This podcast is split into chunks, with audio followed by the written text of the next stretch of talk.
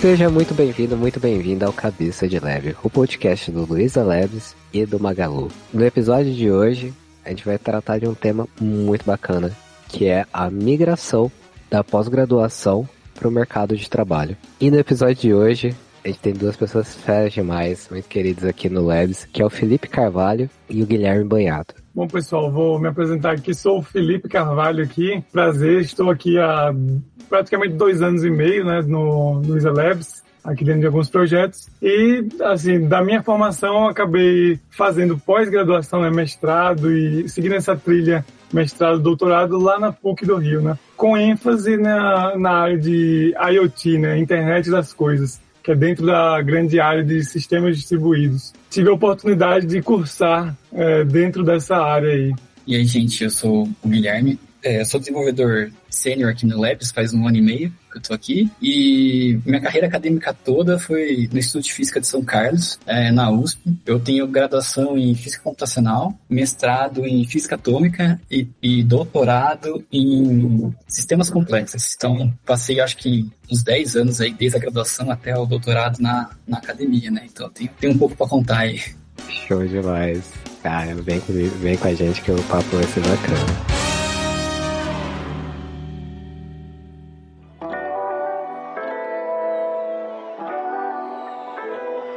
Assim, antes da gente começar, acho que o, Guilherme deu, deu um gancho, assim, um, um passo a passo. Só pra quem não tá muito ligado como que funciona a questão do mestrado, doutorado, é, vocês conseguem dar uma, uma explicação pra gente aterrizar esse, esse tema? É, pode ser, vamos lá, de forma resumida aqui. Normalmente você tem um período de 4 a 5 anos de graduação, né? Aí você obrigatoriamente tem que ter uma graduação para se inscrever num programa de, de pós-graduação, né? Que aí são divididos em duas partes: mestrado, doutorado ou o doutorado direto, né? Que você faz o doutorado sem passar pelo mestrado. E não depende das áreas, tá? Uma vez que você tem a graduação em qualquer área, você é apto a fazer mestrado em qualquer área. Aí cada lugar tem o, o seu próprio esquema de inclusão no mestrado ou doutorado, né? Que é por meio de prova, entrevista, enfim. E aí, nesse estilo mais acadêmico, né, da, da pós-graduação, é, você normalmente é entra e recebe um financiamento, uma bolsa de estudos, ou de uma instituição federal ou de uma instituição estadual, né? Ou até sem, sem financiamento, né? Aí é,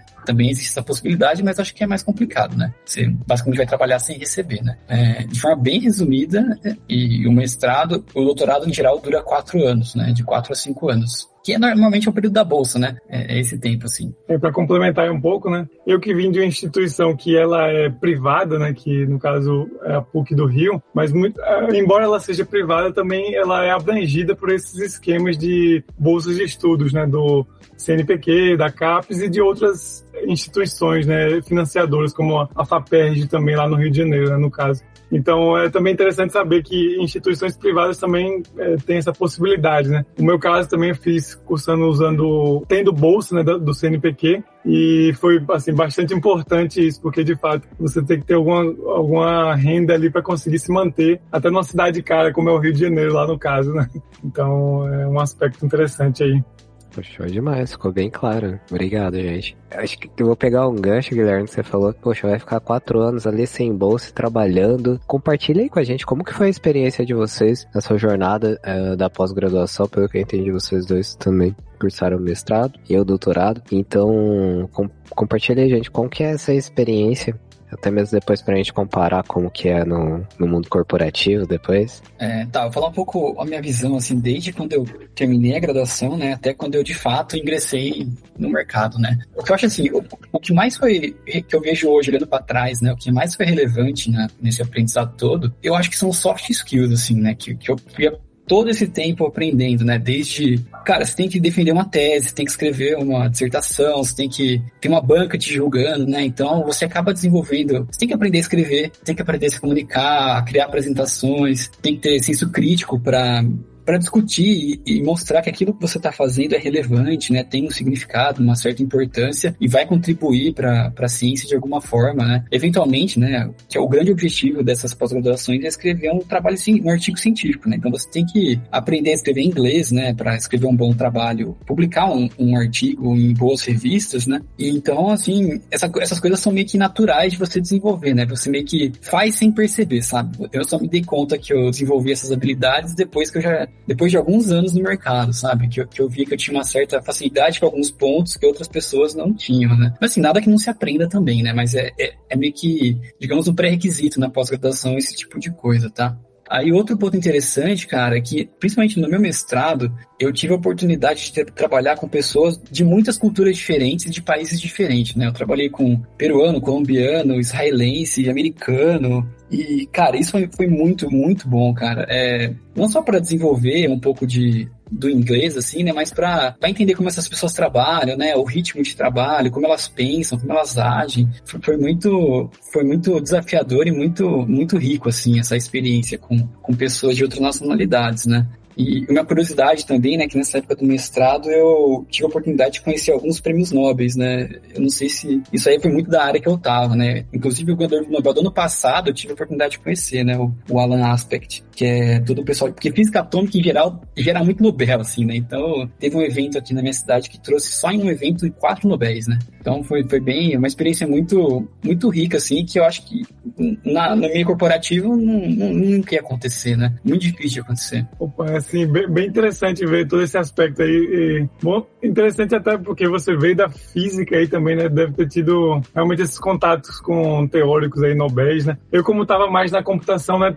Assim, não, não conheci essas pessoas aí que ganharam grandes prêmios também, mas também, assim como você, né, é, mencionou, tive a oportunidade também dessa, desses contatos, né, de abrir uma rede de, de contatos aí pelo Brasil todo, pelo mundo todo, inclusive, né, porque a gente, de fato, conhece muita gente. Às vezes as pessoas falam que o, a vida de, de pós-graduação ali no mestrado, doutorado, é um pouco solitário, porque a maior parte do tempo você vai estar ali, de fato, imerso em tentar desenvolver a sua pesquisa, cumprir todas as etapas do, do método científico ali, né, do processo de você concluir e chegar a, algum, a alguma conclusão sobre algum tema ali, algum experimento que você tenha feito. Mas, assim, eu tive a oportunidade também de ficar dentro de um laboratório lá, no, no meu caso, né, onde a gente desenvolvia coisas muito práticas em sistemas distribuídos, né. A gente fazia muitos projetinhos assim interessantes a partir disso, a gente é, também conseguia entrar em contato com o mercado mesmo de trabalho, fazer experimentos em empresas.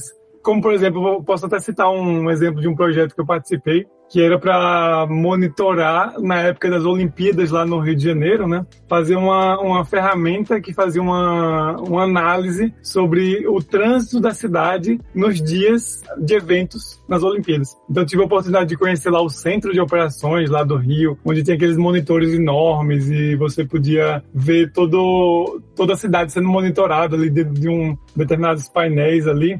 São coisas que, pelo contato da universidade com órgãos do governo, e outras instituições, né, a gente acaba indo para isso e isso é bem interessante mesmo. Você conhece realmente de muitas coisas pessoas e, e, coisas interessantes. Né? É, realmente são experiências que a gente é, pega, faz uma apanhada assim de, de coisas interessantes. Né? Outro ponto é, interessante da, da época, assim, desse período de pós-graduação, né? É, hoje mudou um pouco já, mas é, alguns anos atrás, eu acho que era a forma mais fácil de você ir pro exterior, sabe? Assim, essas agências financiadoras têm algumas modalidades de bolsa que já tá incluso você passar um tempo fora do país, né? Então é bem comum estudantes de doutorado, principalmente, ficarem fazendo doutorado de sanduíche, né? Que ficar metade do tempo aqui no Brasil metade do tempo numa outra universidade fora do país, né? Então isso aí também, para quem tem interesse em começar a construir uma carreira fora do país, né? É, é bem interessante, tá? Bem interessante mesmo.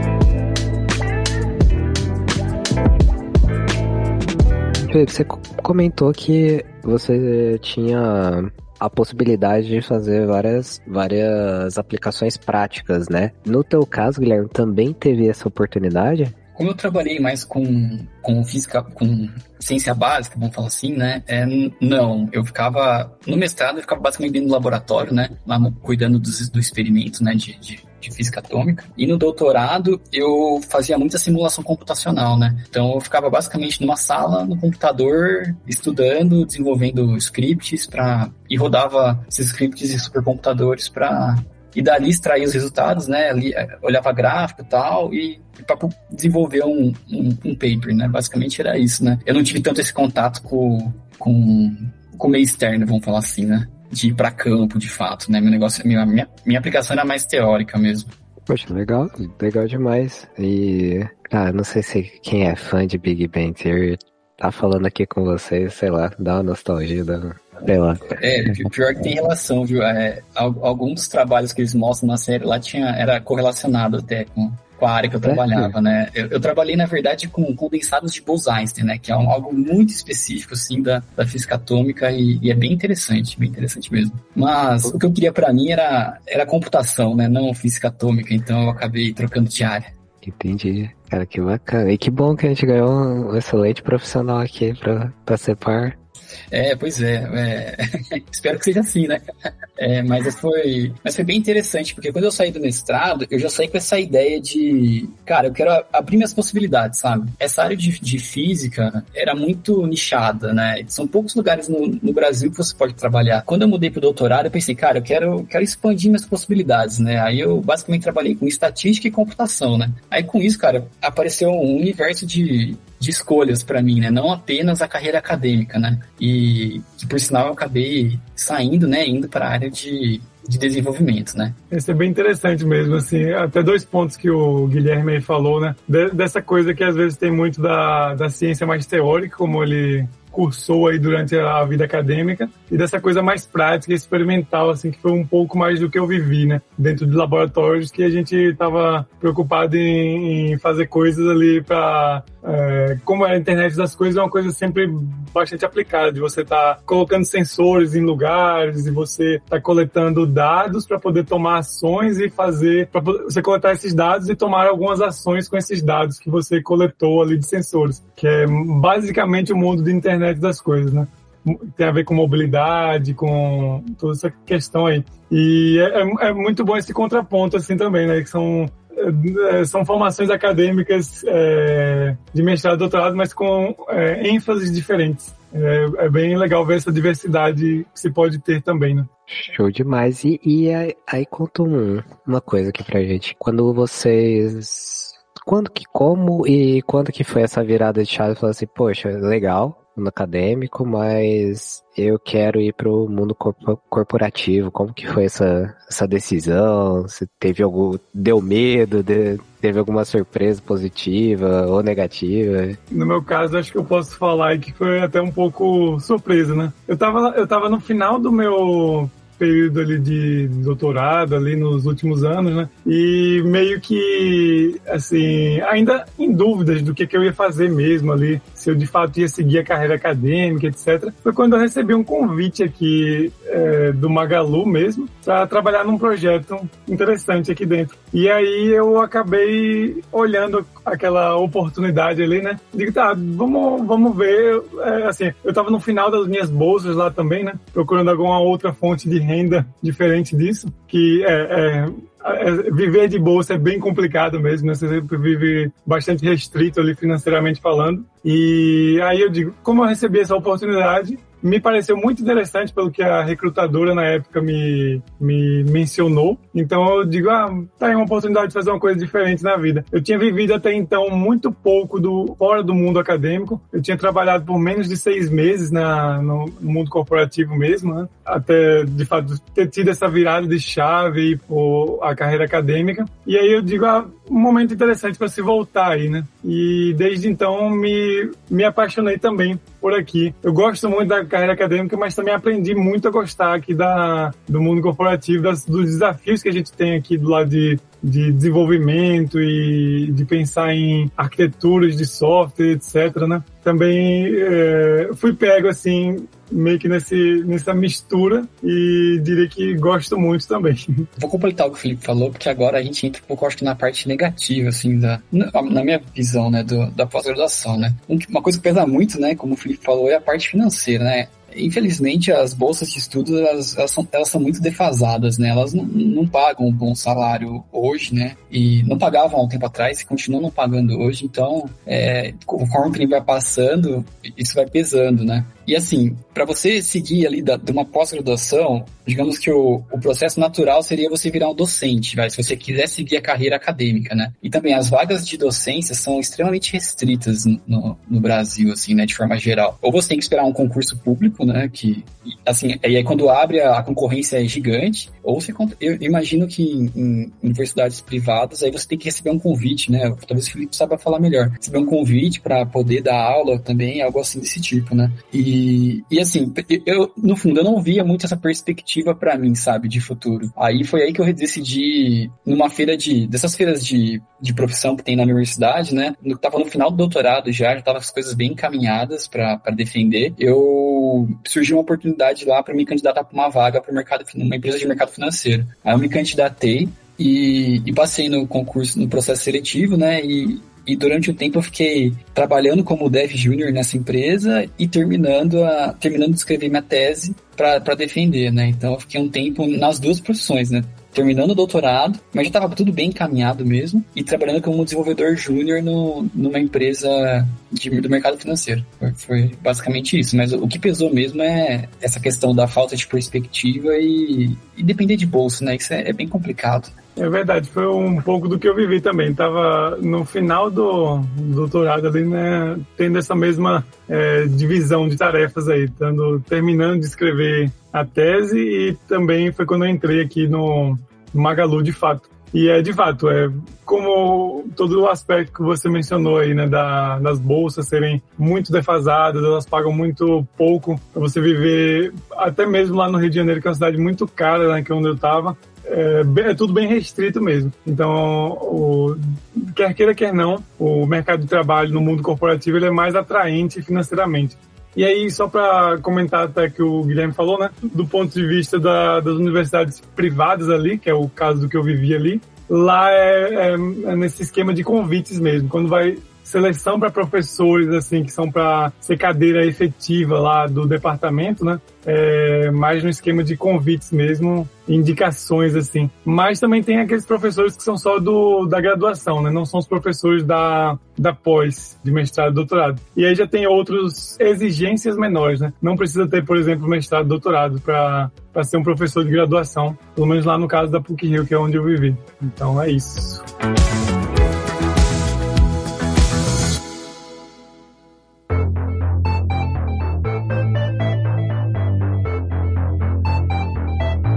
Vocês me falaram uma coisa aqui que me acendeu um, um, um alerta, né? Vocês dois saíram da pós-graduação e começaram como júnior no, no mercado corporativo, certo? Isso mesmo. Agora então eu vou lançar aquela braba, aquela que é polêmica e manda aí no ponto de vista de vocês.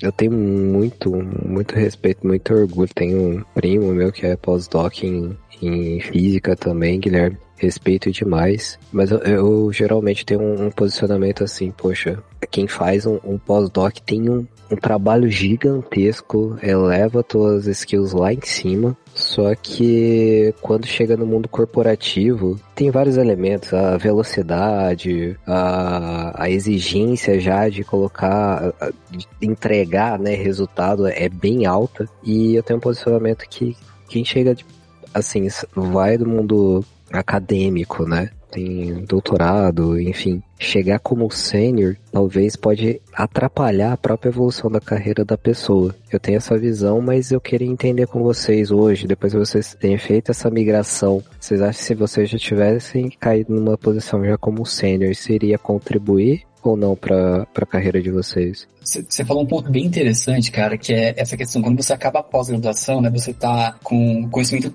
conhecimentos específicos muito elevados, né, assim, vamos falar assim. Só que o que você leva junto também é seu ego, tá? Em geral, quando você tá na pós-graduação, você se acha você se acha muito, sabe? Você acha que você sabe tudo. E que quando você vai entrar no mercado, é, você tem que se colocar no seu lugar, assim, sabe? Tem que pôr um pouco o pé no chão, é, abaixar um pouco o ego da academia, que, que não falta é ego na academia. E assim, e dar um passo para trás, sabe? para poder evoluir. Se eu tivesse entrado direto como sênior, cara, eu teria sido demitido dali, acho que naquele período de. de ah, aqueles três meses iniciais, né? Do, que tem de, de adaptação na empresa já teria sido desligado já. Que é, são, eu acho que exige, são situações bem diferentes, tá? E exigem tanto skills é, técnicas e skills pessoais bem, é, diferentes, assim. É, posso dar alguns exemplos, por exemplo, é, o tipo de cobrança é outra, né? A, a, a, uma empresa quer saber de resultado, né? Ela, você tem que dar lucro para a empresa de alguma forma. É isso que no final importa, né? No, no mercado, na, na, academia, o que, o que você tem que fazer é produzir artigo científico, né? Aí tá uma, uma grande diferença, porque quando você quer produzir artigo, você faz as coisas gerar, você controla o tempo, né? E, e na empresa é o contrário, né? Quem controla o tempo não é você, são, em geral, são outras pessoas que te passam prazo que você precisa negociar e argumentar se cabe naquilo que você consegue fazer, sabe? É, isso é, é, bem diferente. Outra coisa que eu senti também é trabalho em equipe, né? Por exemplo, no, na, no doutorado eu trabalhava muito sozinho, né? E, e quando eu entrei numa. Quando você entra na, no mercado de tech, você provavelmente vai cair numa squad, né? Que é você e mais outras pessoas de diferentes, de diferentes níveis, de diferentes funções, que tem que se juntar para entregar o, algo em comum ali, né? E tudo isso dando custo, né? Você tem que estar se preocupado ali, porque a empresa tem recurso limitado, né? Eu tive, a, eu tive a, o privilégio de estudar num, num instituto que é que os, é, assim, a gente, como estudante, não precisava se preocupar com recursos, sabe? Eu precisava rodar algum no supercomputador, eu tinha um shell lá para mim que eu subia as coisas e não me preocupava com quanto tempo ia demorar, quanto ia custar aquilo na nuvem para mim, sabe? Agora numa empresa privada não, né? Todo custo ali é importante, né? Independente do tamanho dela. E assim, os tempos, né? Por exemplo, tem muita preocupação com bug, com SLA, né? Esse tipo de coisa você não, não se preocupa na, na academia, né? Então, assim, é, hoje eu vejo que foi importante eu, eu, eu ter dado um passo para trás, ter a humildade de começar como dev, desenvolver minhas, minhas, minhas habilidades de programação de forma mais gradual, até para conseguir dar para a empresa o que ela esperava de mim, né? É, concordo com muitos desses pontos aí que o Guilherme colocou também. A gente é meio que uma mudança de paradigma mesmo, né? Porque, de fato, na academia é um pouco tudo mais solitário. Você tem uma cobrança consigo mesmo, de você montar o seu tempo, montar a, a sua estrutura de, de como é que você vai usar o tempo para escrever as coisas, fazer seus experimentos e etc. E é, quem cobra é você e basicamente o seu orientador, né? E, de fato, a, a cobrança no, no mercado corporativo corporativo, no, no mundo empresarial, é, é de um, um, conglomerado, uma empresa grande aqui como Magalu, por exemplo, né, tem uma expectativa totalmente diferente, né? Essa, essa mudança de visão é, é, é muito importante a gente se colocar, é, fazer é, por mais que você tenha estudado por anos e anos ali, né? No caso, todo mundo que resolve seguir uma, uma carreira acadêmica dessa fica no mínimo ali, contando com graduação 10 anos, né? Basicamente onde você só estuda, né? Você se colocar numa posição diferente, você tem que se, se perceber naquele mundo novo que você está adentrando ali. Então, de fato, eu, me, eu senti que eu não me conhecia o suficiente. Eu tinha que, de fato, começar de um lugar onde eu estava é, é, iniciando um, um novo projeto de vida, né, no caso.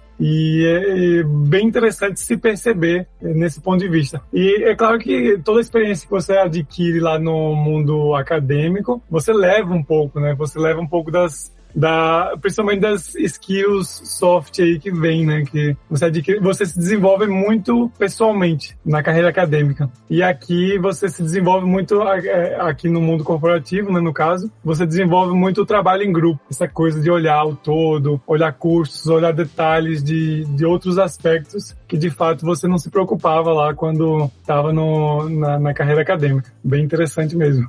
É, o Felipe tocou num ponto bem, bem certeiro que é o seguinte, né? Na pós-graduação e na graduação, o que você faz é estudar, né? Só que isso você aprende a fazer bem, eu acho, assim, né? Então você aprende a estudar e isso, cara, leva você vai levar pra vida isso, assim, porque um receio que eu tinha quando eu entrasse no mercado de trabalho era ficar na mesmice, sabe? Falar assim, putz, vou entrar lá, vou fazer sempre a mesma coisa e vou, vou enjoar rápido, né? Vou me desmotivar. E pelo contrário, né? É, a gente nunca para de estudar, né? Tem sempre coisas novas aparecendo, tecnologia surgindo. Então a gente a, aprende a, a quando vai pegar algo novo, a gente sabe diferenciar meio que, ah, isso aqui é importante, isso aqui não é. E, e, a gente, acho que, consegue aprender numa velocidade mais rápida, sabe? Porque a gente ficou muito tempo fazendo isso, né? Então, a gente acaba separando o que é importante do que não é importante na hora de aprender alguma coisa. Principalmente no mercado que muda tanto como o de tecnologia. Eu acho esse, talvez, a maior, a maior skill que eu, que eu trouxe da academia, assim, sabe? Essa questão de saber aprender.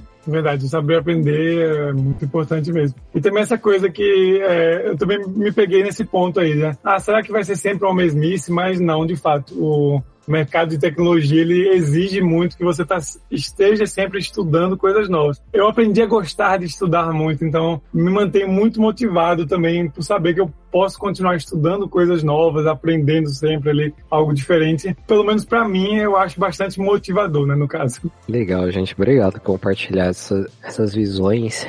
Para quem tá ouvindo, que tá fazendo pós-graduação, tá concluindo, quer fazer essa migração pro mundo corporativo, quais são as dicas que vocês podem dar para essa galera? na minha visão, acho que a primeira coisa é não desistir da pós-graduação, tá?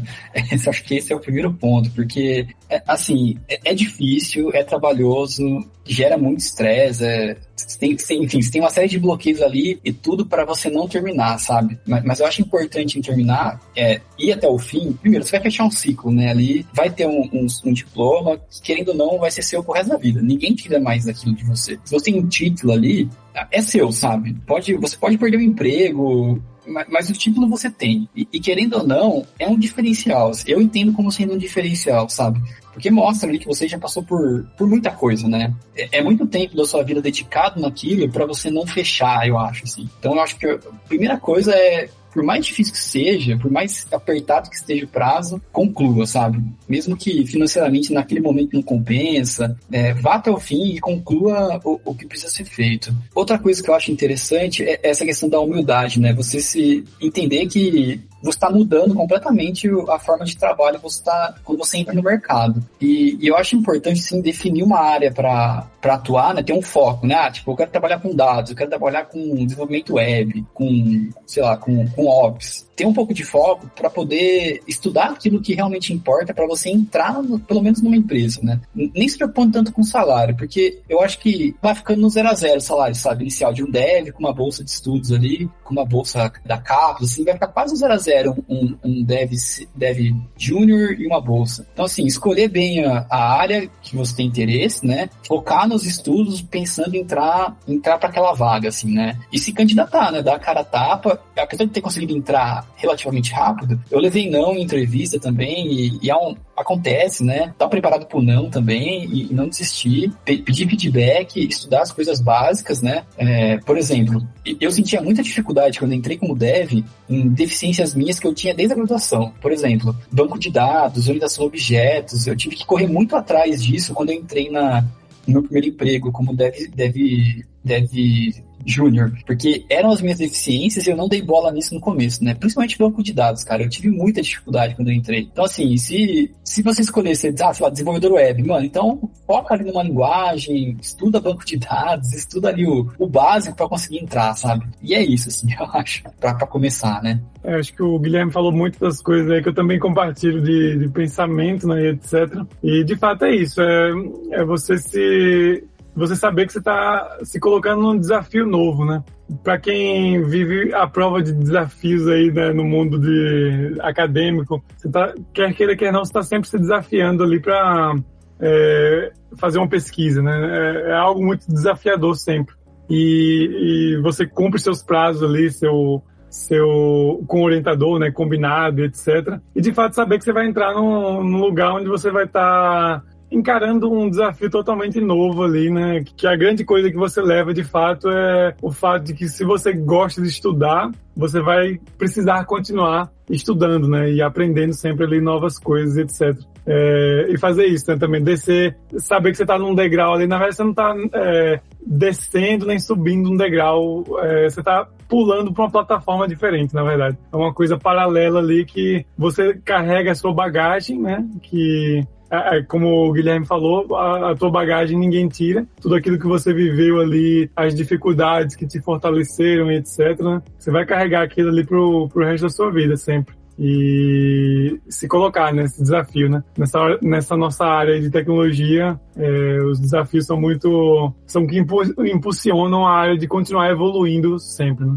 Acho que é isso. E eu acho que quando você junta todas essas soft skills que você acumulou nesse tempo e, e, a evolução das hard skills que, cara, é uma questão de tempo para você tirar o atraso, sabe? Dessa, e se adaptar àquela realidade nova. A junção dessas duas coisas eu acho que vai impulsionar muito a carreira, assim, eu acho que é um, um grande diferencial, né? Porque, por exemplo, no meu caso, eu entrei no mercado em 2016 Então, em seis anos, eu saí de dev júnior para dev sênior, né? Assim, eu considero, não é um, assim, um absurdo, mas eu considero um tempo razoavelmente rápido.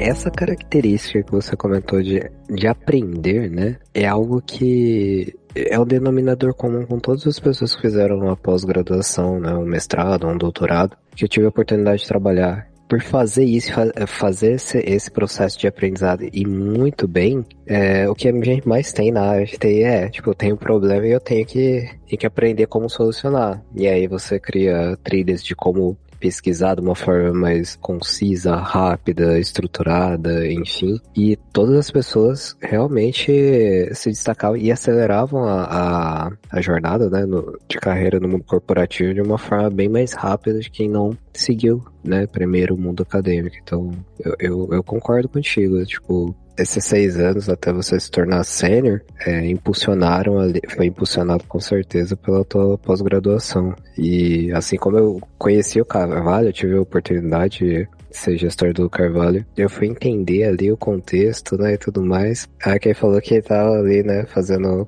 o doutorado, eu falei, ah, tá explicado como esse cara consegue desenrolar tão rápido assim, não tem, não tem limite. Então, eu concordo 100% contigo, Guilherme. É, eu acho que essa é a grande lição, né, que a gente, que a gente tira, né, dessa conversa, né, como a gente conver, conversou, né, você aprender a estudar, né, e, e tornar, aqui, colocar aquilo que você consegue aprender na prática, né, isso é bem interessante, né, de gerar valor para a empresa, aquilo que você levou anos aprendendo, né, isso aí é, é muito satisfatório, assim, né, hoje eu, eu não me arrependo da decisão que eu tomei, né, de fazer essa transição, né, sair da academia para o mercado de trabalho, né, pro meio corporativo, né? Eu acho que isso, cara, é, muito, é muito gratificante, assim, você ver que o que você tá fazendo tá gerando valor, né? Eu, eu, eu gosto muito disso. É verdade, né? Quer queira, quer não, é, a, aprender é uma arte também, né? Não, não é fácil ali. Por mais assim, desde, desde a graduação eu já gostava dessa coisa da, da ciência e da, da ciência prática também, né? E lá na graduação já fazia projetos de iniciação científica também, né? Sempre fui muito atraído por esse ponto, justamente do ponto de, de aprender, de, de curiosidade. Acho que uma característica é que muitas pessoas dessa área têm a curiosidade, né? De estar tá ali buscando alguma coisa e, e buscando fazer de uma forma melhor sempre, talvez. Isso a gente consegue trazer muito pro, pro mundo corporativo aqui também. Também tendo a sorte de, é, tendo a sorte de entrar em, em, em, locais onde você é bem recebido, né, de, de certa forma, que as pessoas é, olham e te recebam bem, assim, sem ter o, o, preconceito de a pessoa ter vindo de uma área acadêmica, etc. Então, tudo isso acaba fluindo legal.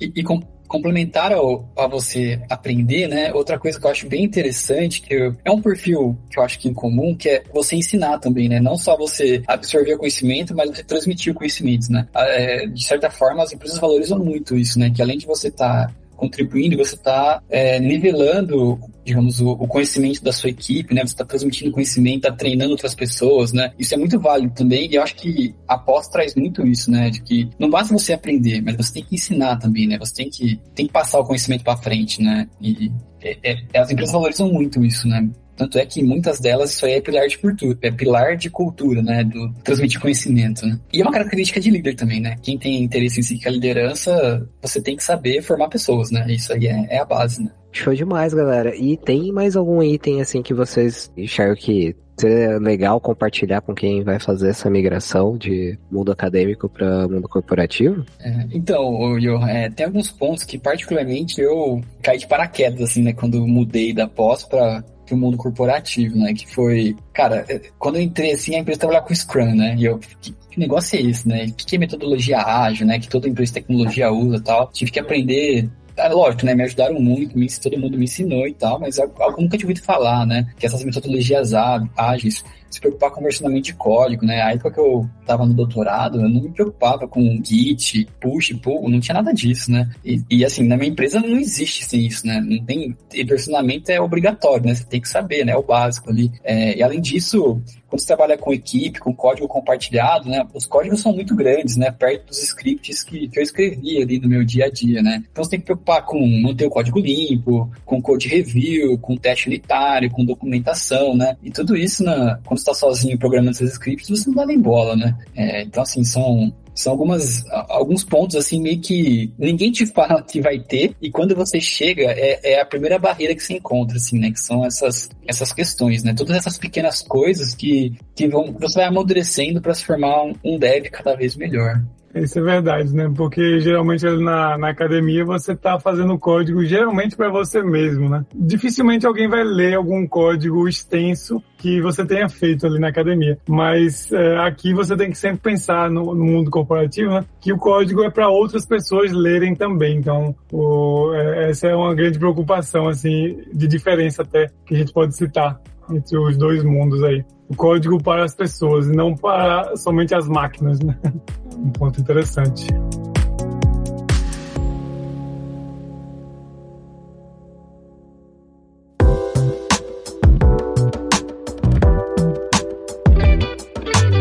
Então é isso, galera. Esse foi mais um episódio do Cabeça de Lab. Segue a gente lá nas redes sociais. Você vai encontrar como Cabeca de Lab no Instagram e no Twitter. Carvalho, Guilherme, como que a gente encontra vocês na rede social? Eu não sou muito ativo em rede social, mas quem quiser me encontrar, acho que o melhor caminho é o LinkedIn. Só procurar por Guilherme Banhato no LinkedIn que, que vão me encontrar. Eu também sou um pouco distante das redes sociais, mas no LinkedIn tem o meu perfil lá também, por Felipe Carvalho ou OC Felipe, né, que é uma, uma tag que eu usei lá. Vocês podem, vocês conseguem me encontrar. Show demais, galera. Muito obrigado pela participação, compartilhar toda, toda essa trajetória, as dicas. E espero vocês em, em próximos episódios. Beleza? Valeu, Johan. Obrigado pelo convite. Obrigado pelo convite aí também, Johan. É, tive a oportunidade de participar desse segundo episódio que também tinha participado de um outro, né? Muito legal também ser é, parte ativa do, desse podcast muito, muito interessante aí, que contribui bastante aí com a cultura da, de tech aí no, no cenário das redes sociais. Valeu então, gente. Tchau, tchau.